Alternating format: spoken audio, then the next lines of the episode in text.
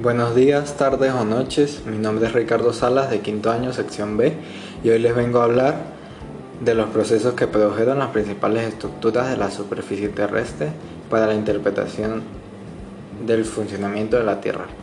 Para comenzar este tema tenemos que tener en cuenta que la superficie terrestre se denomina corteza terrestre o superficie terrestre a la capa más superficial de la estructura de la Tierra.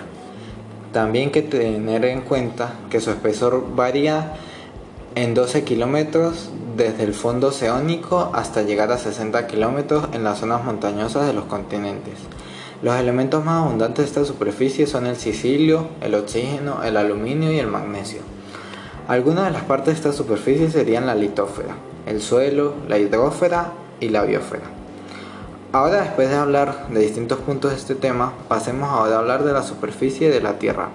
La Tierra fue creada alrededor de 4,5 mil millones de años, donde este planeta es único a comparación de los que tenemos a nuestro alrededor, ya que la Tierra es el único planeta que que presenta agua, donde este recurso líquido cubre la mayor parte de nuestra superficie terrestre que está compuesta por agua y el resto de la superficie es rocosa.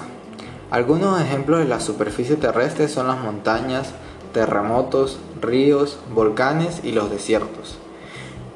Bien, y ahora, después de haber sabido estos datos, podemos decir que la capa exterior de la Tierra formó una corteza dura a medida que se enfriaba la superficie.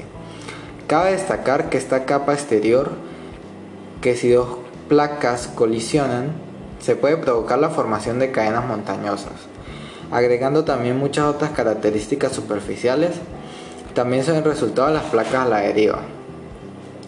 Ahora pasando a hablar de las placas tectónicas, tenemos que tomar en cuenta uno de los principales fundamentos de la teoría de la tectónica de placas.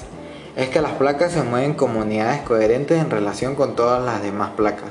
A medida que se mueven las placas, la distancia entre dos puntos situados sobre la misma placa, Nueva York y Denver, por ejemplo, permanece relativamente constante, mientras que la distancia entre puntos situados sobre placas distintas, como Nueva York y Londres, cambia de manera gradual.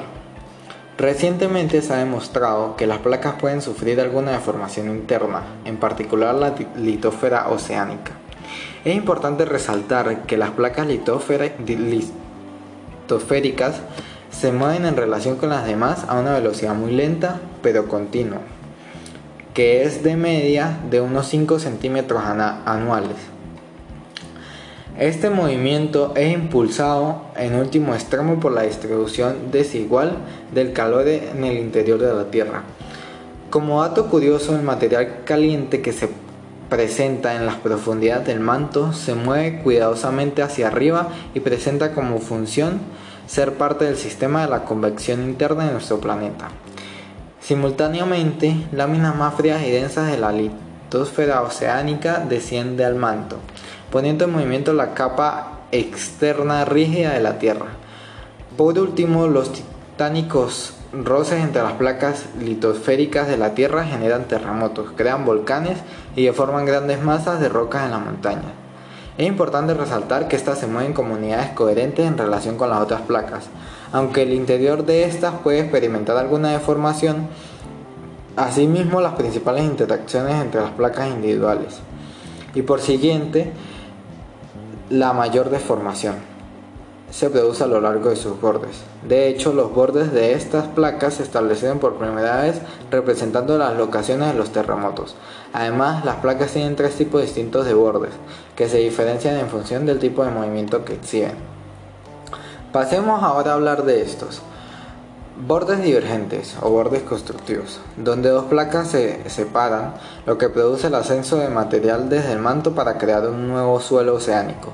Bordes convergentes, bordes destructivos, donde dos placas se juntan provocando el descenso de la litósfera oceánica debajo de una placa superpuesta, que finalmente reabsorbía en el manto, o posiblemente la colisión de dos bloques continentales para crear un sistema montañoso. Bordes de falla transformante, bordes pasivos, donde dos placas se desplazan lateralmente una respecto de la otra sin la producción y la destrucción de la litósfera.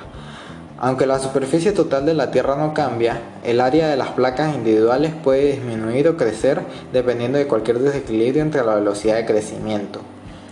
Por lo, que, por lo cual, en los bordes divergentes y la velocidad de destrucción de la litósfera, así como también los bordes convergentes, las placas antártica y africana están casi por completo rodeadas por bordes divergentes y por tanto está aumentando de tamaño al añadir una nueva litósfera a sus bordes. Por el contrario, la placa del Pacífico está siendo consumida hacia el manto a lo largo de su flanco septentrional y occidental, y por consiguiente su tamaño se está reduciendo.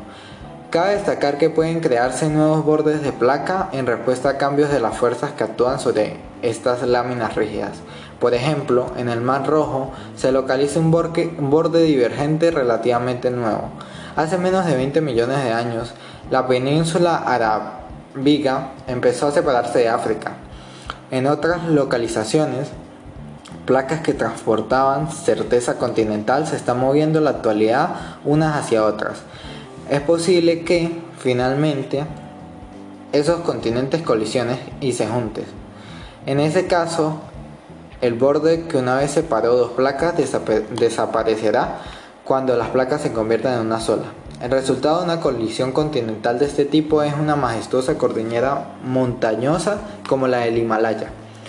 Como algunos datos curiosos podemos mencionar que algunos investigadores de que dos periodos de glaciación, uno entre hace 2450 y 2200 millones de años y otro entre hace 750 y 630 millones de años.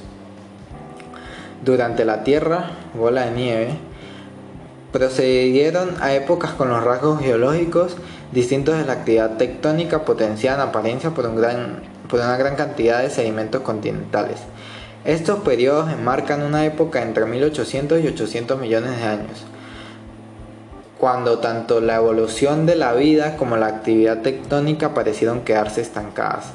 Entonces, podemos afirmar que la Tierra o bola de nieve provocó el surgimiento de la tectónica de placas modernas. Según Robert Stern, de la Universidad de Texas en Dallas, que no formó parte del equipo del estudio, Stern, en colaboración con Nathan Miller de la Universidad de Texas en Austin, había defendido lo contrario a las conclusiones del presente estudio. Quizá el surgimiento de la tectónica de placas habría sido el causante de la Tierra, bola de nieve, explica que conforme la tectónica empezaba a entrar en acción, los volcanes burbujeaban en la superficie y podían haber bombeado dióxido de azufre a la estratosfera, que enfrió el planeta y sumió a la Tierra en una superglaciación, aunque le integran las conclusiones del nuevo estudio no está del todo convencido. Y después está la cuestión de los sedimentos como lubricantes. Algunas investigaciones anteriores respaldan que este es un papel probable de los sedimentos en la subducción. Gerja ha, ha llegado a afirmar que la idea no es sorprendente y añade que hasta ahora no había reflexionado sobre el proceso a escala global. Pero Joao Duarte, geólogo marino del Instituto Don Luis de la Universidad de Lisboa, indica que los sedimentos no son el único lubricante posible de las placas tectónicas. En un análisis de las zonas de subducción de todo el mundo, Duarte y sus colegas descubrieron que una capa de sedimentos más densa no se traducía en una subducción más rápida como la que se esperaría si esta arena fuera el lubricante principal. En lugar de eso, los modelos numéricos y los experimentos de laboratorio sugerían que el lubricante principal es el agua liberada por los sedimentos y los minerales de la placa que se hunde. Los sedimentos son muy ligeros y una gran cantidad resistiría la subducción, explica Duarte por email. Con todo, Duarte cree que este tipo de investigación es importante porque obliga a los científicos a reflexionar sobre los problemas desde un ángulo distinto y añade que la Tierra era bastante diferente en el pasado. Brown señala que el debate en torno a las conclusiones del estudio forma parte del proceso científico. Para los datos en particular que decimos utilizar, la hipótesis no fracasó, afirma Brown. Ahora tenemos que ver si aparece alguien más y demuestra que hay algún inconveniente. Después de saber todo esto, podemos concluir que la tectónica de placas es la primera teoría que proporciona una visión exhaustiva de los procesos que produjeron las principales estructuras de la superficie terrestre, incluidos los continentes y las cuencas oceánicas. Como tal, ha relacionado muchos aspectos de la geología que antes se consideraban no relacionados, Varias ramas de la geología se han unido para proporcionar una mejor comprensión del funcionamiento de nuestro dinámico planeta. Dentro del marco de la tectónica de placas, los geólogos, geólogos han encontrado explicaciones para la distribución geológica de los terremotos, los volcanes y los cinturones montañosos. Además, ahora podemos explicar mejor las distribuciones de plantas y animales en el pasado geológico así como la distribución de los depósitos de minerales económicamente importantes, pese a su utilidad para explicar muchos de los procesos geológicos a gran escala que operan en la Tierra. La tectónica de placas no se comprende por completo. El modelo que se presentó en 1968 era simplemente un marco básico que dejaba muchos detalles para la investigación posterior. Mediante pruebas fundamentales, este modelo inicial se ha ido modificando y ampliando para convertirse en la teoría que hoy conocemos. Sin duda, la teoría actual se perfeccionará conforme se obtenga más datos y observaciones. La teoría de la tectónica de placas, pese a ser una herramienta poderosa, es, sin embargo, un modelo evolutivo de los procesos dinámicos de la Tierra. Gracias por su atención.